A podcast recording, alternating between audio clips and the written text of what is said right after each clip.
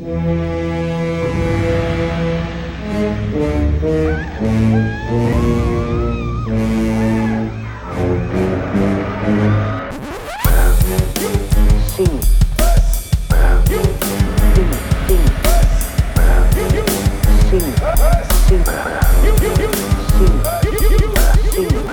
a minute. Why am I worrying about this? You did it. All I have to do is go out there and tell them what happened. Then they'll say, Well, who left them alone with the picture? And I say, Me. And they'll say, Well, you're fired. And I'll say, Fine. No, no, no, no, no, no, no, no, no. Then they'll say, Firing him isn't enough. We'll prosecute you for negligence. And I'll go to jail. My wife leaves me. My daughter becomes a prostitute. I wind up on death row sharing a cell with Butch McDick. I've got to calm down. Okay. Just give me one more look at the painting. Oh, God! Hello, friends, and welcome along to another episode of your favourite officially top 40 ranked UK based movie podcast. Joining me, as always, the Dick Tracy and Dirk Diggler of the podcast in Cineverse. What does it all breen, Basil? And sweet, merciful Jesus, it's Paul and other Ben. Morning, chaps. How are we doing, everybody? We all okay? That sounded like my internal monologue every time there's a compliance audit in one of my cinemas. and also, Who can I blame for this? other Ben. Come on, mate. We're both Ben. We're both number one. exactly. That's why we didn't rank it. It's just other, Other Ben. Ben. Ben. Oh. Other Ben. I generally consider you both as number twos. Oh, God bless you. Uh, as for our guest this week, there was going to be a small disclaimer apologising for the way he sounds due to some recent dental work. Then we realised he's just Welsh. Iechyd da! It's Alex Evans. Hey guys, thanks a lot for having me back. It's really great. it is great. It and is when we say back, you haven't been on this podcast. You were, of course. I was on the previous podcast, yeah, and it was ages ago now. I think it was just at the start of first lockdown, so quite a while been. ago. Yeah. 18 months ago or so. Christ almighty. Wow. Well, we're back and the cinemas are almost open, but I'm sure we're going to come on to that at some point. So we ended the last episode with a question, which means we have to start this one with the same question. And I asked you, from what is Rambo's red headband made? Less of the fabric and more about the item. Any guesses? Any? Pure biceps. uh, no, afraid not. Anything, anything else? Well, I, I I wasn't sure if you meant kind of what the fabric actually is in terms of when they made the film, or if it's got some sort of significance within the film, like some kind of It- Superman's cape, kind of. It, it has of- significance within the film. Okay, Yeah. I don't know the answer, but at least Well, I got that far. I I can't remember the exact detail, but I was it. obs- obsessed. No, I was obsessed with the first film with with First Blood, and I still think it stands up today. I think it's a fantastic movie. The subsequent, you know, the sequels were well, all levels of wrong in in in certain areas, uh, but the first one's great, and, it, and I was obsessed with it at the time. And I bought the original novel that the film was based on. Is there an is- answer coming? It's very different. yeah, and I, th- I think I want to I want to say it's something to do with it's a piece of material from someone he knew. Is that Is that right? close? Ooh. But I God, you don't- I can can't- tell he's, he's a good actor, isn't he? When he Googles it now, he really puts the effort into pretending that he hasn't. Let- let's, let's, let's, let's get this There was out a of the very way. long backstory to Let's that get- answer. Let's get this out of the way now because there are certain people that listen to this podcast that wait for this to come up. Fuck you. Anyway, so you are you are mostly right, in fact. So Rambo's red headband is a torn piece of fabric from the dress of his fallen love. Oh. Mm. Mm. So there was a character called Co Bao, who was a Vietnamese freedom fighter that assisted Rambo on his journey to save the American POWs. After she saved his life, they developed a romance, but she was killed before they could go back to America and continue their lives together. So he tore the piece of fabric from her red dress and wears it as a tribute to her. I've never seen Rambo. Is that in the film? I don't remember it. I don't remember it, but there, there are there are still images of him like cradling her as she's dying. So it must maybe it didn't make the cut or something. I don't Ouch. but say I only remember something from the book. I'd recommend reading the book. It's a good book. Oh, I should probably watch the film, But though, what- shouldn't I? a book. So that's what what like a film with words. I thank you. How many sequels were there? Too many sequels, really.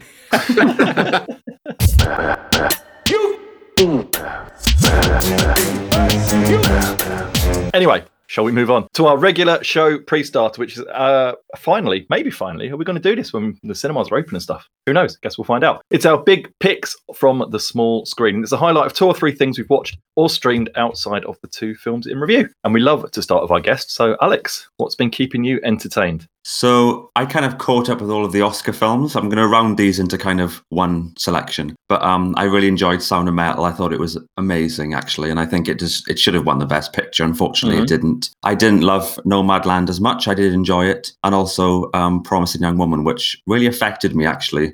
Um, and I really, really enjoyed that as well. Alan Partridge is back on our TVs, which Yeah. I'm re- very, and I'm an enormous Alan Partridge fan, and I genuinely think that this time is some of the best stuff he's done. You know, as, as Steve Coogan has done with that character. Oh, Yeah. really? Amazing. You're right. It is incredible. This series. And also, I I rented Godzilla versus Kong, which I had a blast with. To be honest, it was the dumbest plot probably I've seen in a very long time, but I had a great time with it, and um, I probably will go and see it again when cinemas reopen. So yeah, that's I'm all. waiting until that's on the big screen. And I think the use of the word plot there was maybe a bit generous.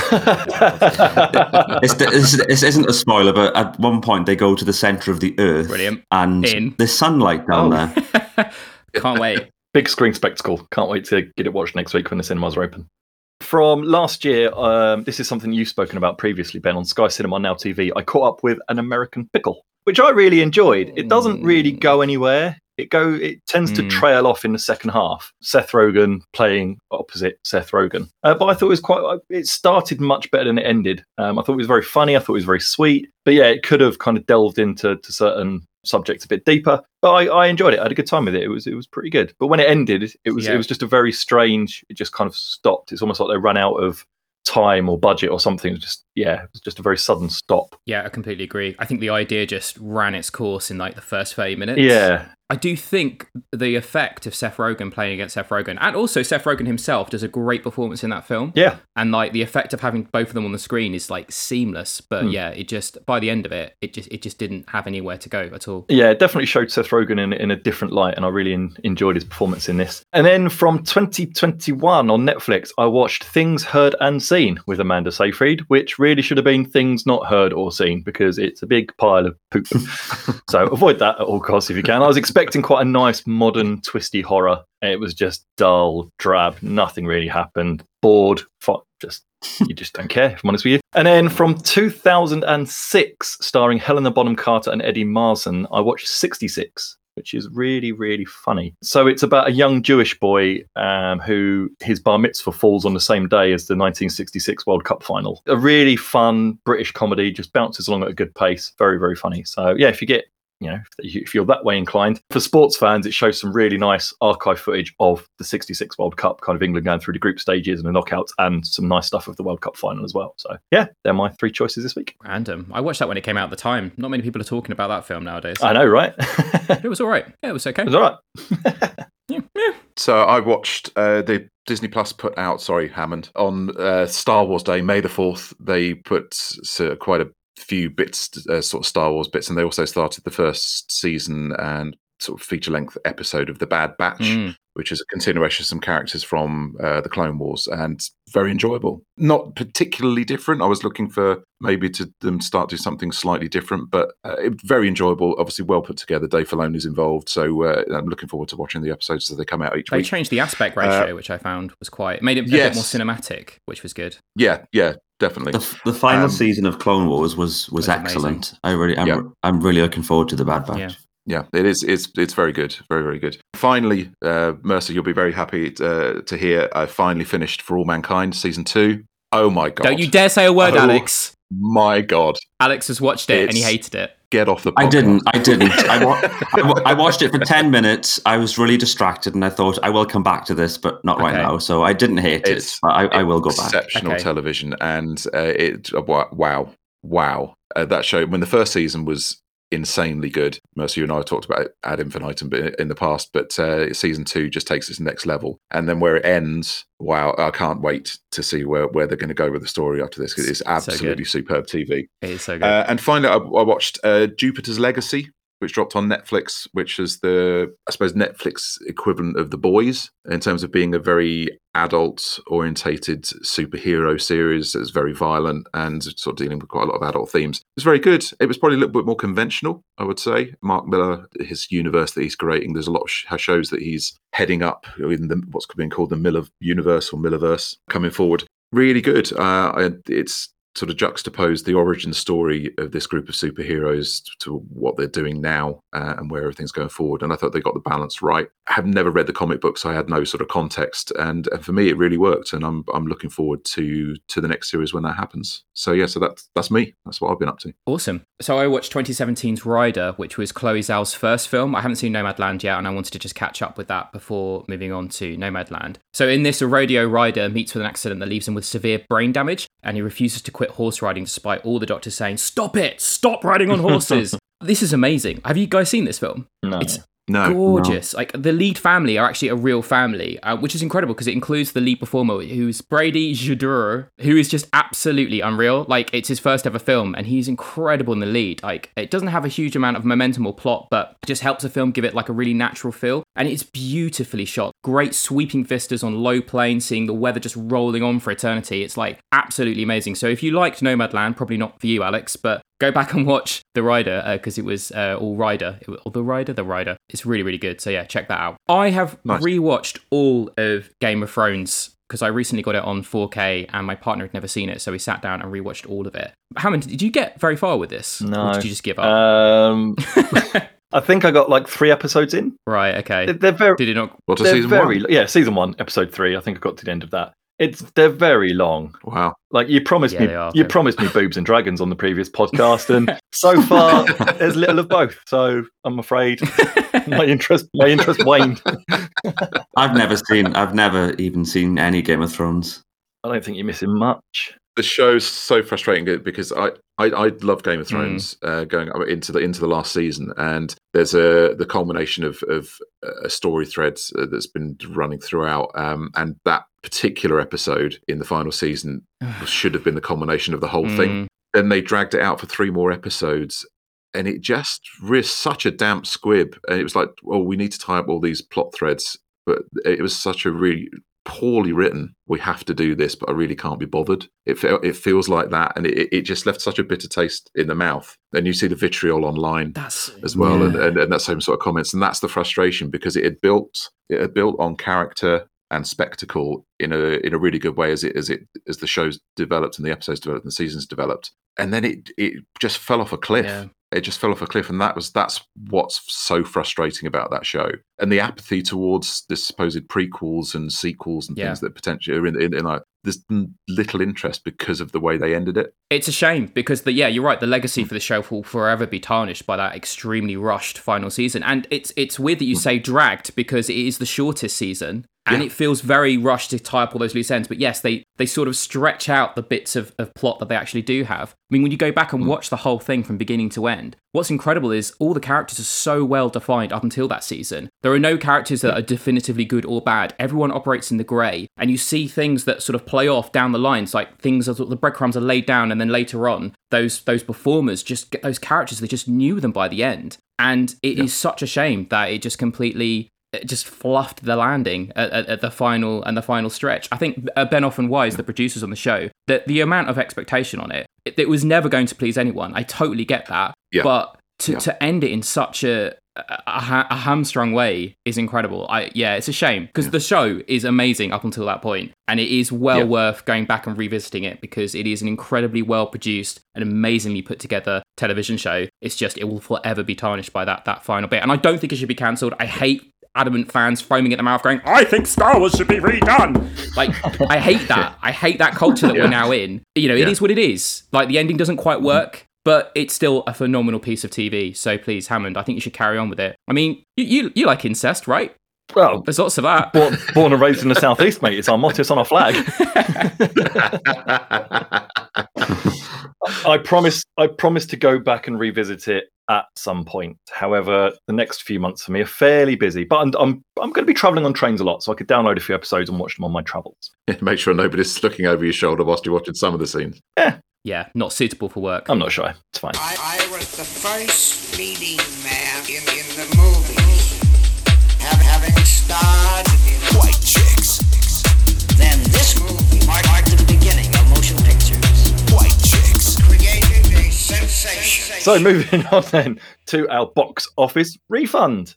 Over to you, Mercer. Right, so AMC Theatres posts a $567 million loss, but teases increasingly favourable environment for moviegoing. AMC, the owner and operator of Odeon Cinemas in the UK, has reported a first quarter loss of $567 million, more than Wall Street expected as moviegoers trickled back to reopened cinemas. There was little new to see in theatres during this period. Still, Chief Executive Officer Adam Aron struck an upbeat note saying the internet uh, traders who pushed the company's stock price up to more than 320% this year has given him more confidence for the year ahead. Don't know why. Uh, those traders now make up a big share of the company's 3 million shareholders and have already helped the world's largest movie theatre chain raise enough capital to get them to the end of 2022, which is fantastic. So, yes, this is the uh, the GameStop internet sharers who Yeah. have driven the price up of AMC's stock and are continuing to do so in a massive fuck you to Wall Street. So, it's interesting that that's still um, gaining momentum. Kind of. Well, I mean, uh, I was a pumper and dumper. I, I got into AMC very, very low, and when it hit like I don't know seven times my investment, I sold that shit, got out of there. And I, uh, and I think most people have as well. I think the GameStop thing and the AMC, you know, this Reddit tribe that are trying to stick it to Wall Street, it's very short lived. So it's not going to work. Anyway, I'll edit that out. Right, it was quite interesting. Further studios have penned fresh deals with exhibitors in a sign that this is the new normal for the industry. So Cinemark has signed a new theatrical deal with five major studios, including Netflix, which is the first major chain of cinemas to make such a deal with the movie slash TV streaming platform. This means that Netflix Army of the Dead is set to arrive in Cinemark theaters. Are we excited for Zack Snyder's new film? I, I, I have to say, after after watching his cut of Justice League, I'm Yeah. probably more excited than I was before seeing that because it looks like he potentially can put together a reasonably coherent, enjoyable movie. But again, it, Mm. is it going to be that usual Snyder issue of style over substance? I mean, the the concept is seems like it's going to be a lot of fun. So yeah, The trailers yeah, are great. and it's got Dave Batista in it, so he's always he's always good value on screen. His Dawn of the Dead movie is great. I think I really enjoyed that when it came out. So hoping that this will be pretty good as well. It's really long though. Apparently, it's close to three hours. Yeah. yeah. Yeah, it's a that's a again it is is it action and spectacle for spectacle's sake, uh, as opposed to a coherent and structured story that will keep you gripped from start to finish, which has generally always been his problem. Over in the UK, Cineworld and Disney have agreed on a theatrical deal for the US and UK. This now means that the world's number two exhibitor has new agreements in place with three of the major studios Disney, Warner Brothers, and Universal. So that's good. It's great. It means that, uh, uh, you know, as us in Picture House, we can show Nomadland in the cinema where it belongs. So that's that's great. Fantastic news. Disney have yet. Okay, Hammond, do you want to fall asleep? And we'll wake you back up after all this Disney Disney news that's coming up. Okay. All right, brilliant. Thumbs up. We've got a thumbs up. Dis- He's literally got out his phone. Disney have yet again struck, chucked another major release onto its Premier Access platform. Jungle Cruise, based on the top theme park attraction and starring Dwayne The Rock Johnson and Emily Blunt, will be available to watch in cinemas and via streaming on the same day with a confirmed date of July 30th. Sticking with Disney and in a move that will seriously piss off Phileas Fogg, Disney have reduced the theatrical window for Free Guy and Shang-Chi and the Legend of the Ten Rings from 90 days to 45 days. That was a reference, by the way, to Around the World in 90 Days. That was the only 90 days thing I could think of. It's it's around the world in eighty days. It's 80 days? Well, I'll cut that Yeah, out. yeah. Oh, God, I thought it was 90 days. Guys, I'm very tired.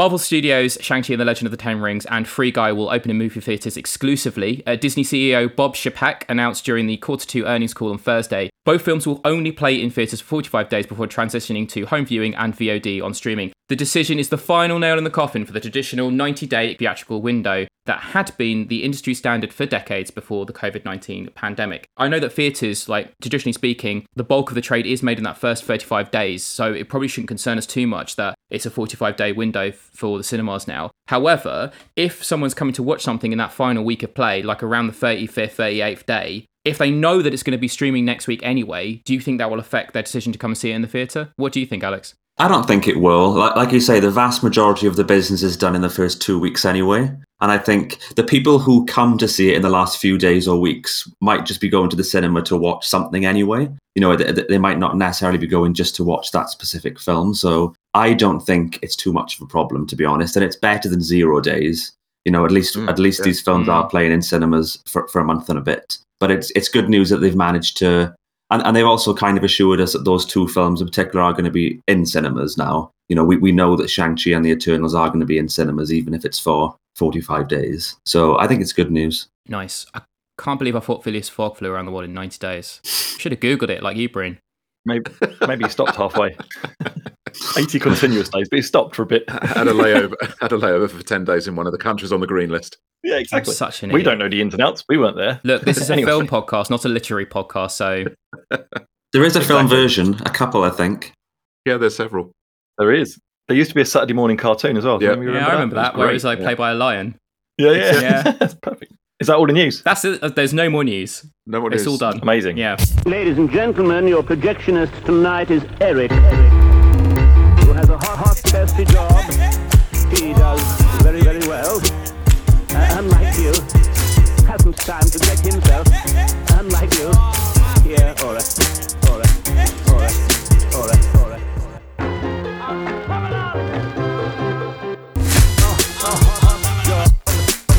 Unlike you, all right. Job has you, you, you. Fantastic. Great. So, moving on into our guest interview section. This week is Alex Evans. Alex has been working in the cinema industry for over a decade. He started his career as a projectionist at Vue Cinemas and went on to manage various cinemas for them before jumping ship in 2013 to join Picturehouse, where he eventually managed both of our Brighton based venues, including the oldest continuing to work in cinema in the UK, the Duke of York's. In 2019, he moved into the operations department, where he can currently be found as the ops coordinator. And it's over to Bree. Hey, Alex, thanks so much for coming Hi. on. Let's start with the question we always ask everybody. So, what started your love of film? Uh, Do you remember the first film you saw and possibly which cinema you saw it in? Yeah, so I I vaguely remember going to see quite a lot of sort of Disney films when I was really young. Um, like I remember seeing Peter Pan, and I, I assumed that was a re-release because I wasn't alive in the fifties. Um, but uh, the, the, the one that I can kind of that I really fondly remember, and I consider it to be the first one because I remember it so well, was the original Jurassic Park, which Nice. was ninety three. So I would have been five years old at the time. Um, oh, I'm so old. and that, and that was and I remember the cinema. It was the Odeon in Swansea, which is where I was born, where I grew up. Um, and it's not Odeon as we know it now. It was kind of a you know it was an indep- I assume it was an independent, because but it was just called the Odeon Swansea, and it was this in my memory enormous auditorium, one huge screen, hundreds of seats, giant screen, and we watched Jurassic Park in there. Yeah, it, it, and I remember my thinking to myself at the time, "Wow, they must have an enormous VHS player underneath that big TV."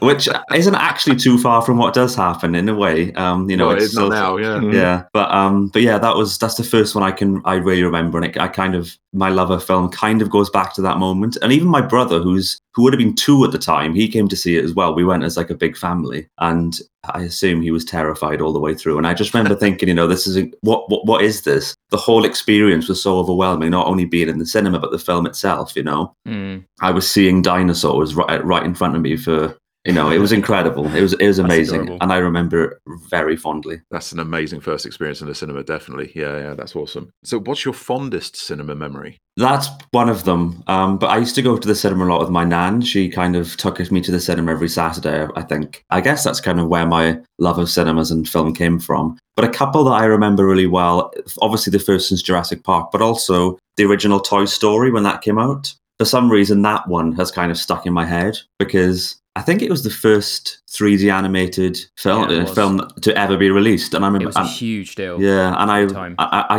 and I remember there was a lot of conversation about it. You know, you, know, you don't really pay attention to it when you're that age. I mean, when was that? Was that 96 or 95. 95? So yeah, I would have been seven years old. And I remember just being enthralled by it while I was watching it. And I think I went to see it a couple of times um, afterwards. A bit later on, so a bit like you and Rambo, Paul, I was obsessed with Tarantino when I was in college. Most people are, I guess, if you're into film at that at that age. oh, Um, bad obsession. yeah, and I was, I was, I think I was like sixteen or seventeen, so I couldn't go and see Kill Bill when it came out. But I was absolutely obsessed. I had to read about it constantly, and I, I had to wait for the DVD to to finally watch it. And obviously, I loved it and watched it over and over again. But I remember going to see Volume Two at the cinema, and it was the first time I'd been to see an eighteen with, at the cinema, and I was, I think I was seventeen, so I wasn't quite old enough.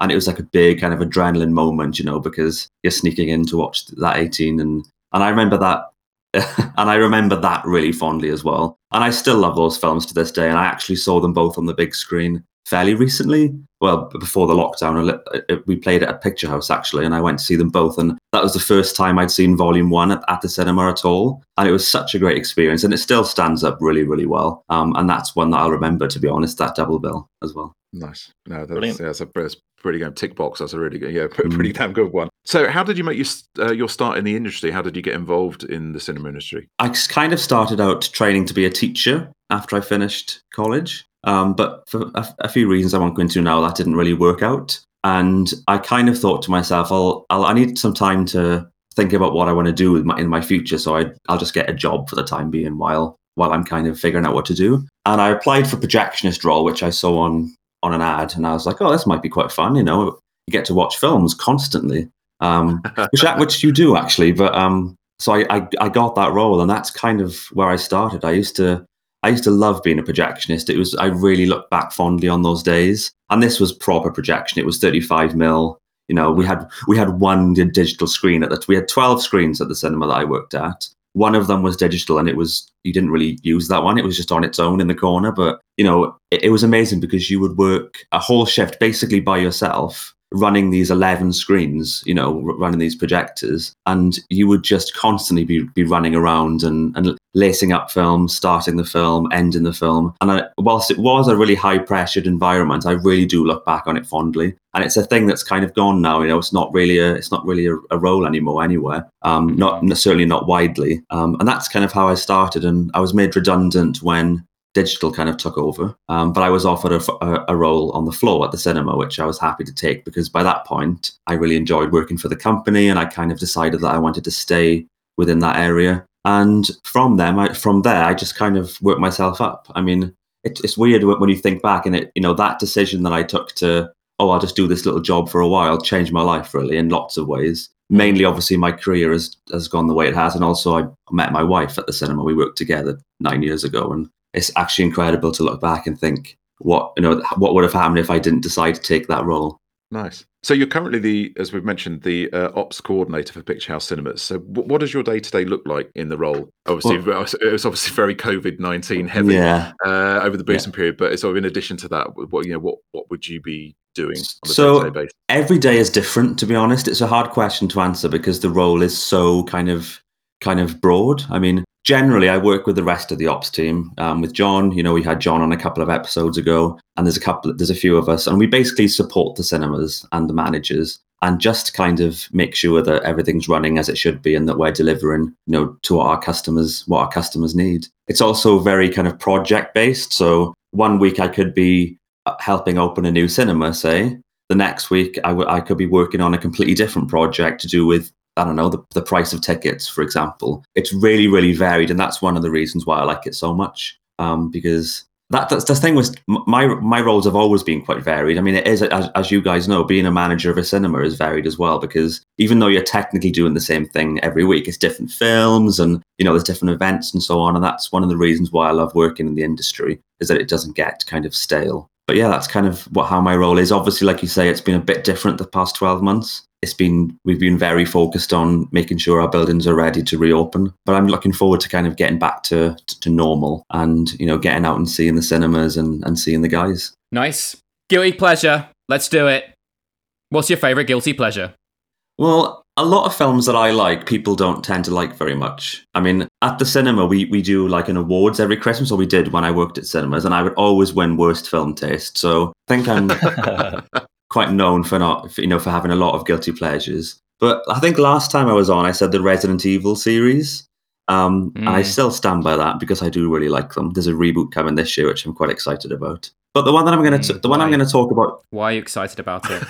why? Because I'm an enormous fan of the video games, and this Mm. looks like, from what I've seen, it looks like that it's going to be slightly more kind of in line with the games, not so much in as as the previous films were. So right. yeah, if it even comes out this year, I think it's out, out due out in the autumn at some point. But anyway, Is what's her face coming back? Amelia no, no, yeah. it's it's no, it's completely new cast. It's it's basically a, a, a full reboot. Um, Good.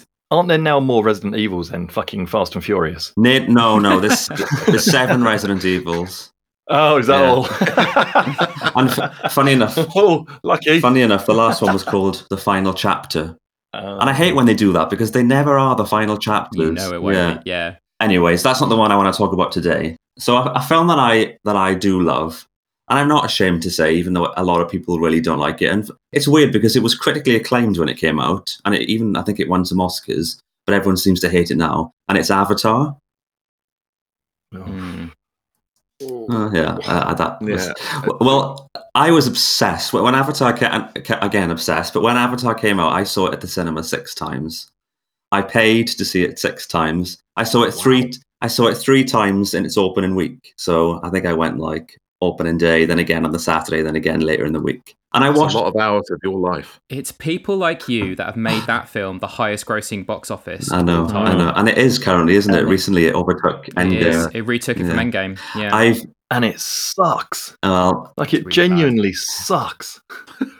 I'm, I'm not going to try and sit here and convince you because I'm not going to. You've, you've hit the brief, Alex. I You've hit the brief. I have. But I, I've seen it so many times, and I still love it. I watched it for Christmas time, and the CGI holds up really well. The world building is still really, really good. It's and I- so long. I, I know it is long. It is long, and I can't wait for this. I say sequel. There's there's about five, I think, on the way in the next few years. But um, I'm Mhm. looking forward to that. That's my answer. I think I filled the brief, as you say, Paul. I'm not I going to convince I, you. mean, te- from a technology perspective, I mean, obviously the, the create, you know, him creating brand new cameras to shoot this film, and the, and the 3D was exceptional. I mean, as as everyone went to see it for that initially, and were completely wowed by it, and I was the same. And I walked away from that film thinking it was a great film because I'd been blown away by the way it looked. When I revisited it later, it's as a as a story, uh, and it's Yeah. oh no, no for, for me but that, that's fine i mean it's you know it- it- that's the great thing about i think we've said this many times the arts is, is that it's completely subjective and you know somebody can love something and the person sitting next to you can be absolutely loathing it yeah for me it Mm. just did, on a revisit it did not work for me at all I am interested to see what the reception is like for the sequels because, as you say, a lot of it was about the hype around the 3D and the tech and so on, and nobody likes 3D anymore. It's it's uh, we never even get films released in 3D now. So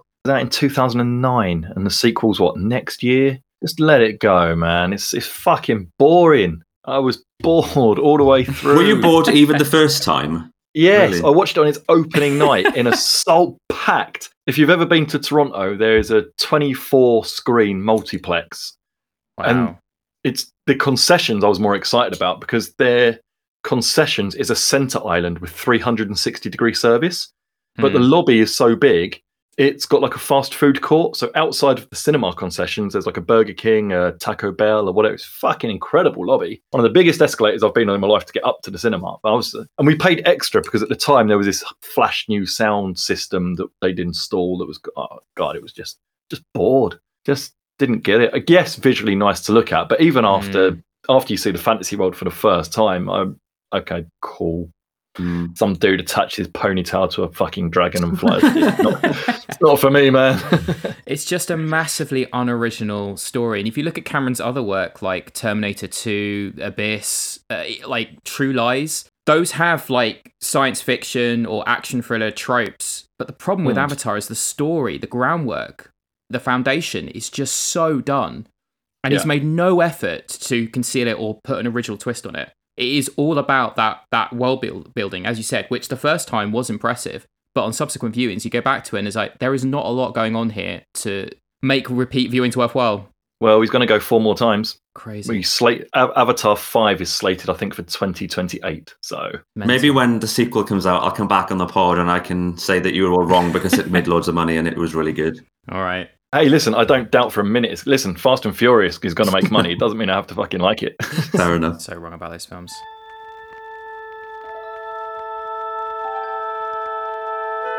Podcasting Final frontier. These are the voyages of. You've seen us.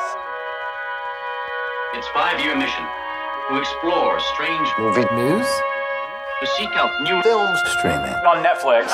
to boldly go where every film podcast has gone before. No, that's nearly but i'm not going to go through it I didn't really understand the question entirely. Just ask, fuck you Am. i love that film Why?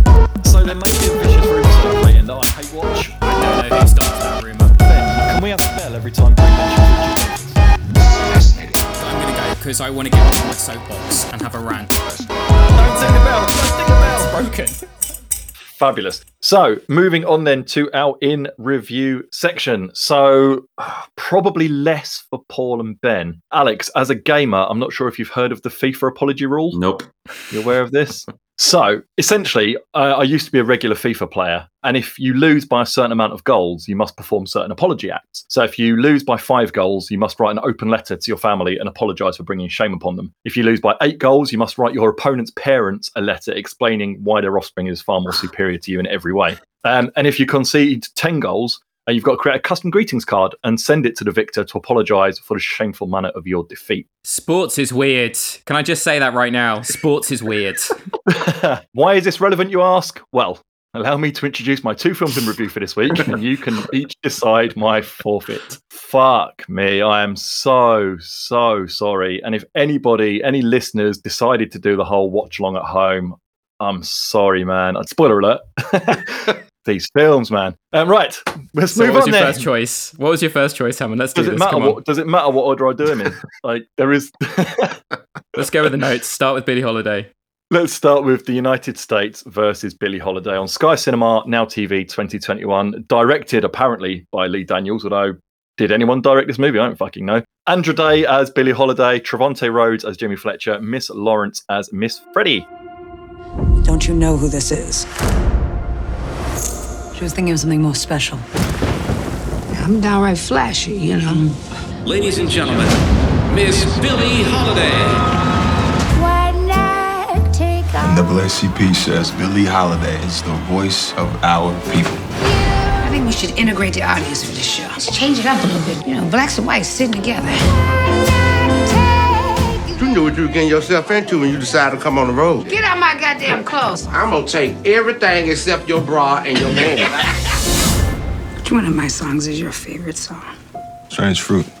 It's a song about important things, you know, things that are going on in the country. This is the story of Holiday as she is targeted by the Federal Department of Narcotics, led by federal agent Jimmy Fletcher, with whom she has a tumultuous affair. Any comments? So I think we should point out first of all that the main performance is is brilliant in this film, Yeah, and. I think we can Yeah. all agree on that at least. Definitely. And she was well deserving of the Oscar nomination that she received. And it's such a shame that the film around it was was not as good. I mean, I didn't know anything about Billie Holiday before I watched the film. I'll be honest, and I still don't really think I know anything about Billie Holiday after watching it. Um, there's one standout scene in the middle of the film, which kind of culminates in, in the performance of, of Strange Fruit, which was which which was really good. Southern trees bear strange fruit. Blood on the leaves and blood at the root. Black bodies swinging in the southern breeze. Strange fruit hanging from the poplar trees.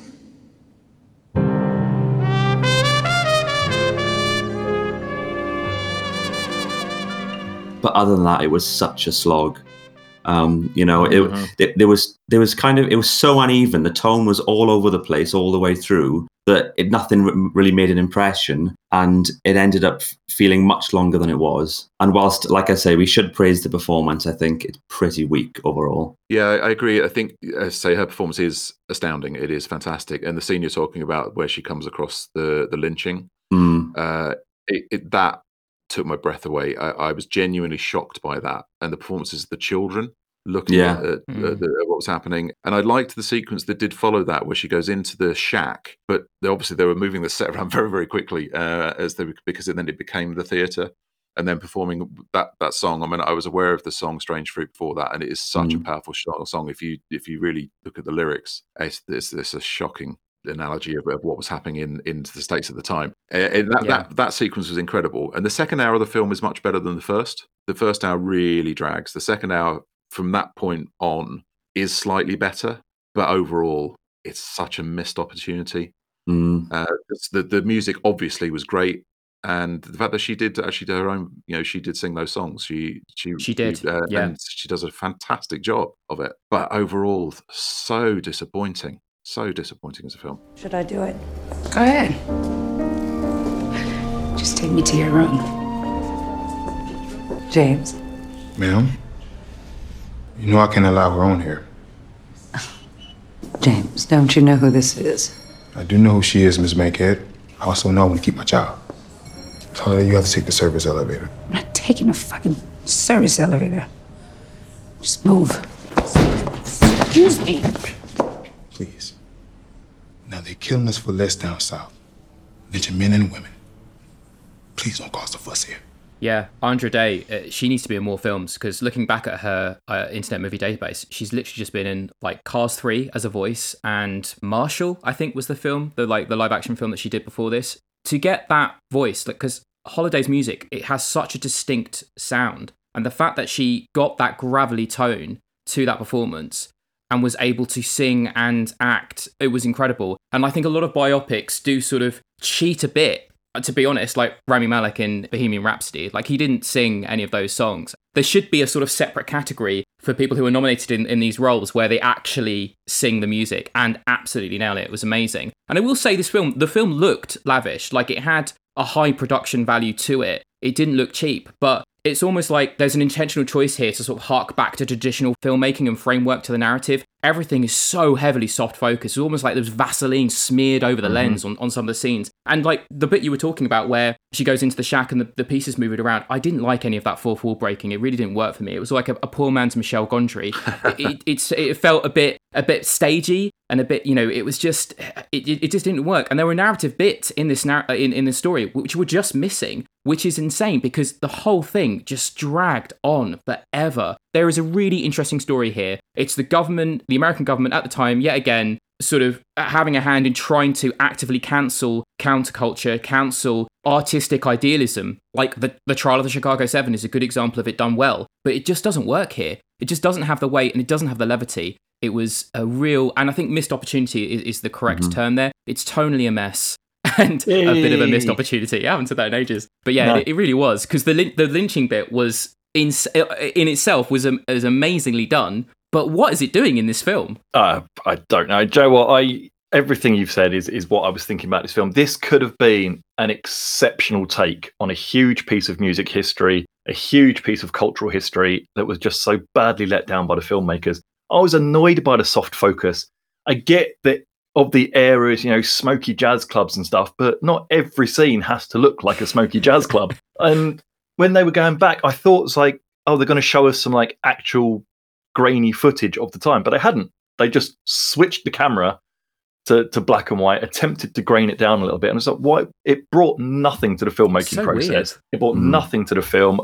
Maybe they were as bored in post production than I was watching it that they just thought, fuck it, let's just make this bit black and white. Let's make this bit a bit grainy. It's it it missed on so many levels, and it had such an opportunity to be such a powerful piece of filmmaking, and it Mm. it just fell so short of everything it could have been. You just walk away not really understanding who she Mm. was as a as a person and all the choices she makes, which were all horrible choices that she made in her personal life. Why did Hmm. she make those choices? Why wasn't the film more focused on that? Yeah, yeah, it, it, yeah, it really let itself down. So, soz. right, moving on then to the second powerhouse, which is on Prime 2021, and uh, I am full of remorse for making you watch without remorse. I am so Uh, annoyed you got in there with a remorse line. What we know Senior Chief Kelly is the third member to be attacked. Three perps are dead.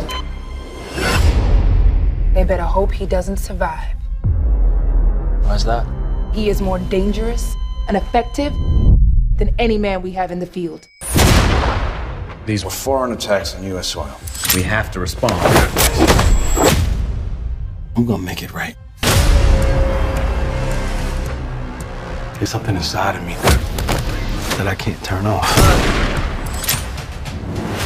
Directed uh, allegedly again by Stefano Sollima. Uh, this is Michael B. Jordan as John Kelly, Jamie Bell as Robert Ritter, and Jodie Turner Smith as Karen Greer. Plot, if there was one. Apparently, it's a Navy SEAL that goes on a warpath to avenge his wife's murder, only to find himself inside a larger conspiracy. I mean, it's great to see Billy Elliot still got some work. So I'm pretty pleased about that. I want to go first because I want to get my remorse line in there. I was going to say, was without remorse used to describe the callous way the scriptwriters ripped off every single action thriller from the 90s. And if that's the case, how did they manage to like poorly rip off the vast catalogue of the films that I grew up with and loved and totally miss out the sense of fun that those films had? Mm. This is this film is so drab tonally and literally. The final set piece, and I'm I'm being extremely kind to call it a set piece, because it, all it is is the main cast huddled down in a room, sitting down for 30 minutes as they're being shot at. I couldn't see what the fuck was going on. Same. It was so dark and so poorly choreographed and shot. It was awful. I have no doubt that Michael B. Jordan is a star in the making. Yeah. His charisma, his acting chops, he is he he's a bona fide star Definitely. like from the off. Like and I said that about Fruitvale Station. Like he's incredible in that film, and we all knew he was going to be a big deal. But he is better than this. This is really subpar, poorly directed, and boring. It's just mm-hmm. aggressively bland. I really didn't like this. It, it is truly, truly terrible. I mean, it's they, it's you know titled Tom Clancy's Without Remorse. But if apparently, I mean, I haven't read the book, but having having sat through this awful pile of crap, um, I was reading online uh, the comments, which seem to bear out my views on it as well. Apparently, it bears no resemblance to the story, the plot from the from the book. They've literally taken the title and then just sort of done what they want with it. Agent Ritter, what's the CIA got for us today? Lieutenant Commander. Sun's going down. We should get to it.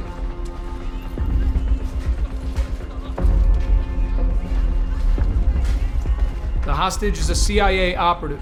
We believe he is being held by Syrian government forces in a nearby building. Call sign is Randy. We approach from the south. We should expect eyes on us here and here. How many Syrian troops are we talking about? I don't have that information. Wow. That was a good talk. You a comedian? Is that it? No, no, no. He's just a bit of a smartass. No, that's not right. I'm the smartest. Yeah, he's uh, he's more of a badass. Oh. Smooth. like you said, Jordan's so much better than this. I mean, you, you look at some of his choices. I mean, his choices are unbelievable, and he, God, does he deliver in spades? He's, he is true, true film star. And then some of his choices, including this one, you think, is it just because it's a payday? I, I don't want to be cynical about that, but I mean, I know he's very conscious. He he wants to. I read an article that he is looking at projects that would normally traditionally go to white male actor uh, and is actively seeking those roles out. And and you can see that this film would probably have gone that way. So maybe that's why he's do, he, he's doing these things is because he wants to just force the that that agenda, rightly so, that you know it, casting should be colorblind. Uh, Mm. but I just think it's a really poor choice because the the script is truly awful. And like you said, the the final so-called set piece, yeah, it's people just sitting down, ducking for cover. It's just terrible. And then the the the, the final little scene, it was, it was just it, people they were looking like embarrassed to be there on screen, and I was feeling mm. uncomfortable for them as actors having to deliver this shocking script. It no, it's just awful, awful, awful film. Yeah, this, this this was utter shite. Laughable scenes where he was pretending to be drunk outside the Russian embassy just to get a look at some guy. Where the same could probably be achieved with more success if he just slowly walked past. Would have seen the same stuff, wouldn't have caused such a Mhm. scene. He would have 100% been shot outside the airport when he crashed into a car and then spent some time pouring petrol over it. He would have just been shot in the face by, by airport security. So that's Oh god, that was awful. so bad. I mean, yes, I don't doubt that Michael B. Jordan is a star, but this film did make me bring that into doubt. The scene where the airplane is crashing is almost slapstick as he attempts to to wobble his way through a, crashing plane. Yeah, just just avoid. Sorry. I don't know what else to tell you. Alex, are you going to save this film from the proverbial dustbin? No, no, I'm not. I'm not. Um, although I didn't think it was awful, I just thought it was so aggressively Yeah. average. You know, it's like the most three star film of all time, and they are worse than bad films because they're just hmm. so boring to watch. You know, like they're not bad enough to be enjoyable. They're just kind of there and kind of dull. And everything about it was just so perfunctory. It was just kind of it was just on. And despite the fact that you watched it in paying full attention, it's just it's not in any way entertaining. And it's kind of been advertised as like a John Wick kind of revenge thriller when the action scenes are just so dull to watch. There's just constant gunfire, and they're filmed in a way that's just you know so unengaging. Uh, and also, it's got the world's most obvious plot twist. I. I mean, if, if if you don't know who the villain is, pretty much immediately, then you're not trying hard enough. Um, Yeah. but, and that was just laughable, to be honest. But yeah, not exactly a bad film. But to be honest, I would have preferred if it was really bad, because then at least I would have had a good time with it. Yeah. More fun. Yeah. yeah, yeah. The fact that it took me, I think, six attempts to get through it. Quitter. I watched it across about two or three days because I couldn't. I I was so distracted by anything watching this that I thought, no, I, to be able to review it, I need to actually watch it. So I'm going to switch it off now and go and do something else to come back to it. And it took me about two or three days, or about six sittings to get through it. And I think that probably says volumes about how poor I thought, thought this film was. Also, it, it kind of painfully tries to set up a sequel at the end.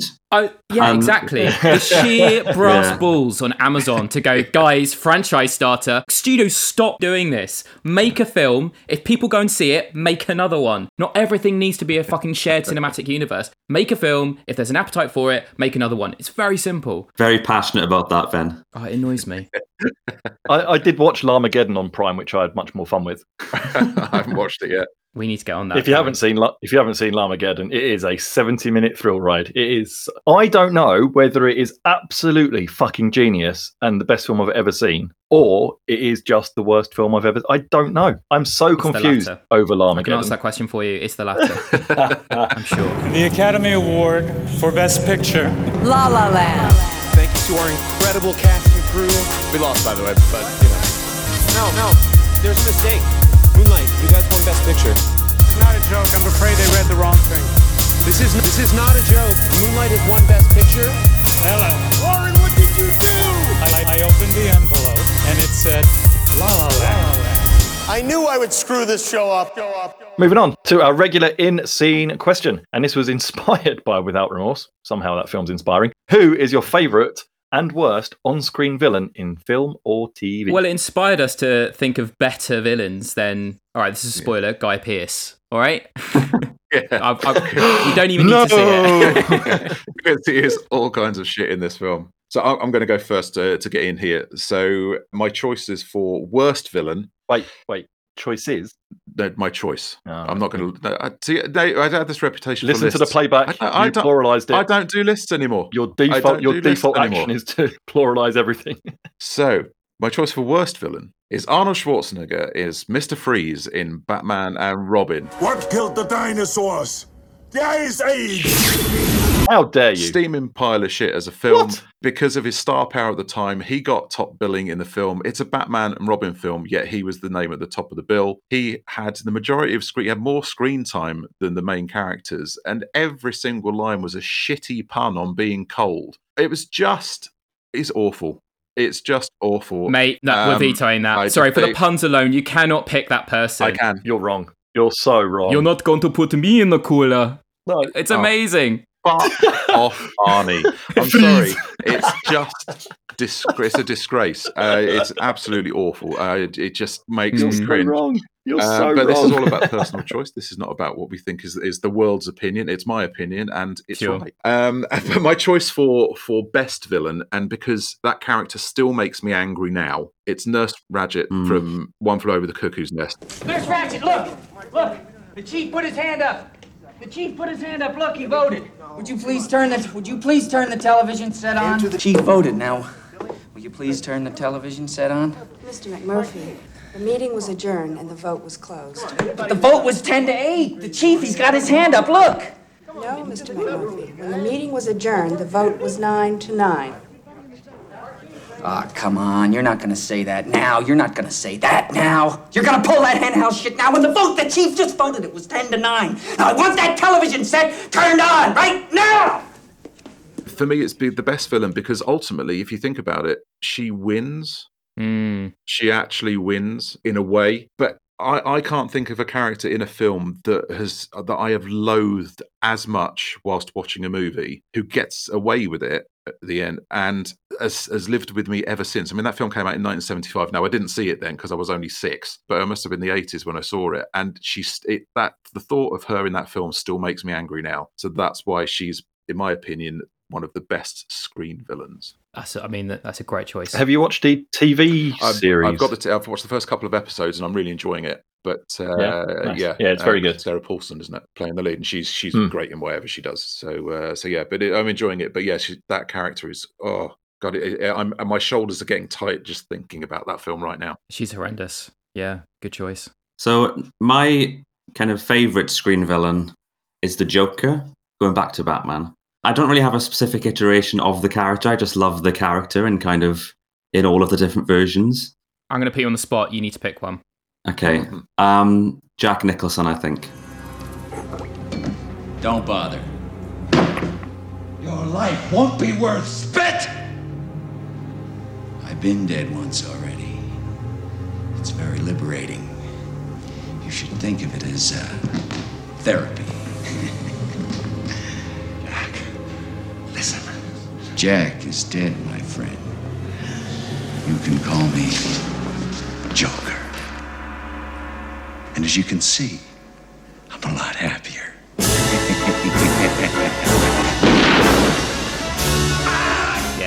fair. Terrified me as a kid. Terrified me. And whilst Heath Ledger is amazing in that role, in that iteration of the character, I think Jack Nicholson is more like he's he, to me he's more like the Joker, you know, like the character as is, and that's my my my pick for best. Now, my kind of worst, I was trying to think of some kind of Bond villains because I used to love the Bond films when I was younger, and obviously there's always going to be a villain. And I couldn't really think. I think the worst one is.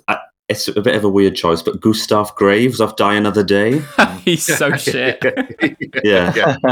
I'll sleep when I'm It's dead. just- yeah, exactly. I've got plenty of time to sleep when I'm dead. Just the, the, Oh. the most kind of unthreatening villain in Bond history. Um, and There's a lot to kind of to say about that film anyway, but kind of he was my choice, and, and the way he kind of I can't really remember. He's doesn't he have DNA therapy to change his face? So you know it's just ridiculous. That well, that film was ridiculous anyway. But, but that's my choice: the Joker and think it's a mess. Gustav Graves. Yeah, nice one. Well, sticking with Bond, so you can't talk about villains and not talk about Bond. And for me, my favorite Bond villain, and maybe villain ever, is from 2012 Skyfall. Javier Bardem as Raul Silva, notable for being the only Bond film where the villain, like you were saying with Ratched, is like is he succeeds. He actually goes out and kills Dame Judi Dench, uh, which is exactly what he sets out to do, and he completely achieves his goal. When you're thinking about villains, you've got to think about the entrance. And the entrance and introduction for this villain in Skyfall is absolutely incredible. Sam Mendes and cinematographer uh, Roger Deakins, they just have this POV shot over Craig's shoulder as he enters the room and starts talking about rats eating each other. And he just gets closer and closer to frame as he makes his way through this sort of evil layer that he's, he sets himself up in. It's absolutely incredible. I'm less thrilled about the CGI mouth piece. That doesn't work for me. But everything Ugh. else, he is just an incredible presence. And just for that intro alone, I think he, he is one of the best, if not the best, Bond villain. Uh, that 007 has ever Nice. come up against. And then kind of sticking with that Bond theme, I was thinking rather than going for like like worse because the acting or the script writing is terrible, I was thinking of maybe worse as just being a bit incompetent. Will Ferrell plays Mustafa in 1997's Austin Powers and 1999's Austin Powers, The Spy Who funny. Shagged Me. My name is Mustafa, and I'm the man who will be killing you now. Yo,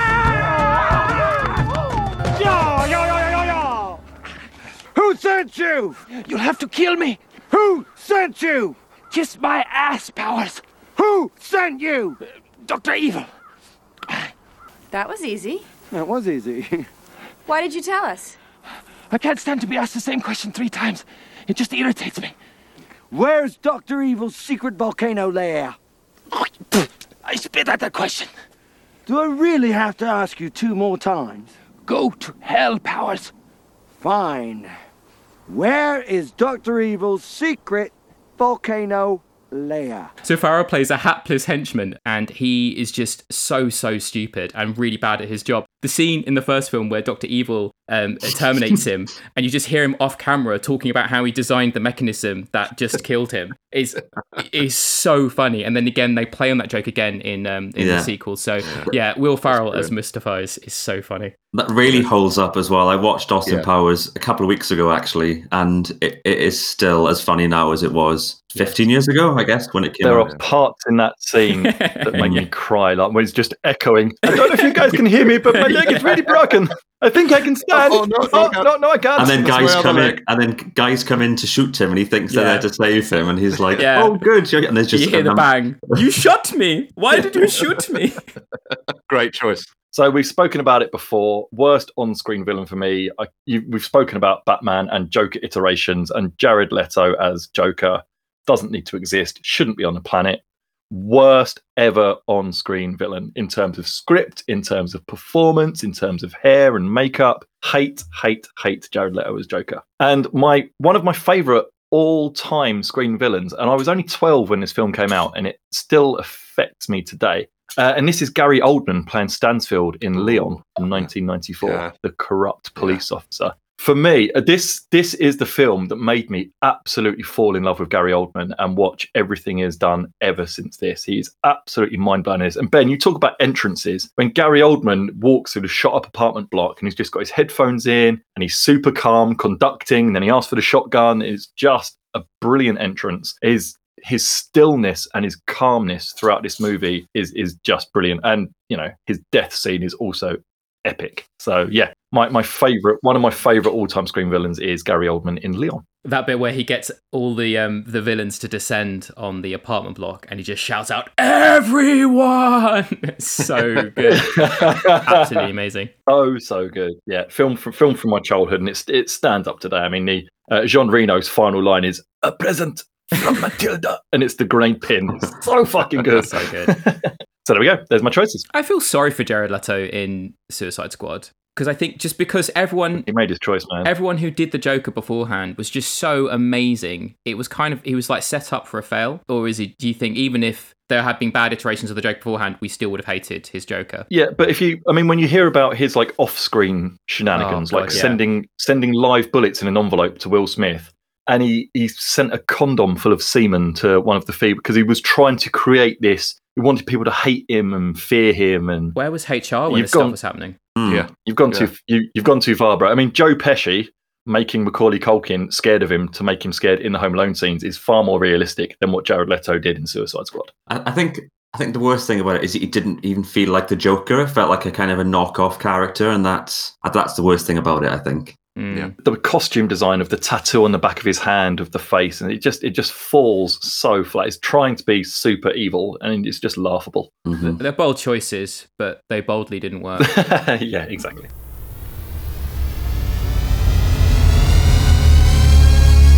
Hey, hey, kids, how would you like to hear this on the street instead of the great show you came to see? On, honest. Please cooperate and do your part in keeping this theater quiet and, and, and enjoy. Some adults and kids too paid admission to enjoy the show. Remember how you see this, this so great we're almost at the end we just need to know what we are reviewing for next week and that is going to be picked by mercer Yeah, so my picks for next episode are going to be Ammonite, which has just come out in cinemas uh, next week when What? they reopen. It's a the cinemas are open. It's the follow up. It's the follow up to God's Own Country uh, from the same director. And my next choice is going to be the new Netflix animated film, which I'm gutted is not going to be showing in cinemas, and that is Mitchell versus the Machine, also called what was it called in other countries? Compliance or something? Connected. Connected. Oh, terrible title. Mitchell versus Machine. So that is on Netflix. We haven't done an animated film yet. Certainly not a family animated film. So uh, for this very unfamily friendly podcast, I think we should do a animated film. And those are my Okay. picks. I can't wait for your thoughts on those films. Mitchell's Mitchell vs. Machines is brilliant. I had such a good time with it, and I'm really excited to hear what you guys think. I'm really excited to watch a film in a cinema. I can't tell you. My God. Even if it's shit, it doesn't really matter to me. I can't wait to be sat in there watching an actual film in an actual cinema. Brilliant.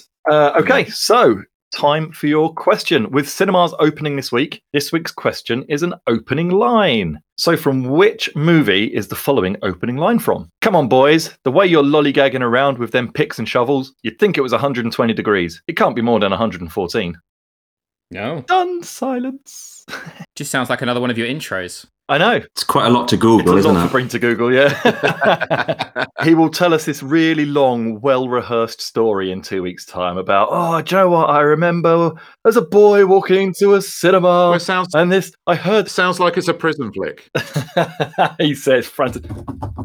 Um, hold on, it sounds like a classic Breen. You're such a good actor. How are you not more famous? Anyway, so that does bring us crashing to the end. That's it from me. Thank you all for listening and for making it almost to the end credits. And hopefully, I'll see some of you in a cinema at some point soon. Over to you guys. Cool. Yeah, it's- it's just reiterate that point, please. Once the cinemas reopen, well, the cinemas will be open by the time you listen to this. If you haven't been to the cinema already, please go and watch a movie in the cinema. It's the best place to go and watch a film. It's a superb environment. It's unbelievably safe. The stats will prove it. You can look online at the stats of when we were open last year, how safe the cinema environment was. Please get in a cinema, watch incredible slate of films coming up to watch. Almost every week, there's something worth leaving your house to watch. So, yeah, get in there. So, please, everyone, be good. And if you can't be good, be careful, be safe, be healthy, be in a cinema. Yeah, can't wait to get back into cinemas. Super, super excited. And I couldn't possibly follow what Breen just said. So that was uh, amazing. Yeah, for everyone listening out there, thanks for making it this far on the pod. And I would just give you a hug. Social distancing, be damned. Let's let's just have a little audio hug right now. Here it is. It's happening. There you go. Bring it in. There we go. Let's do it. Oh, that's nice. It's really nice. I just want to say thanks a lot for having me on again. It's been great. And I look forward to coming back on when Avatar 2 gets released in next year or whenever it is. And yeah, like Paul said, I'll see you at the pictures next week. Awesome. And if anyone does offer you a present from Matilda, don't take it. See you on the next episode. You have been listening to Have You Seen This with Paul Breen, Ben Hammond, and myself, Ben Mercer. The main theme is the Godzilla theme tune, remixed by myself, with beats supplied by Lander. Please like and subscribe if you've enjoyed the pod, and please check us out on Facebook and Instagram forward slash Seen This Pod, Seen spelled S C E N E. All views and opinions are those of their hosts. Hammond's just just writing his Pornhub app. I'm I'm downloading Game of Thrones. All right, good, awesome. Is that it? Are we done? Yeah, that's oh, me. Cool. Sorry, I, I, as soon as Disney Plus, and I'm amazed we're not talking about Mandalorian. So I tell, I normally go off for a minute and then come back once you stop talking about this. Yeah, yeah, I know. We we can all see you. Damn it. Scene.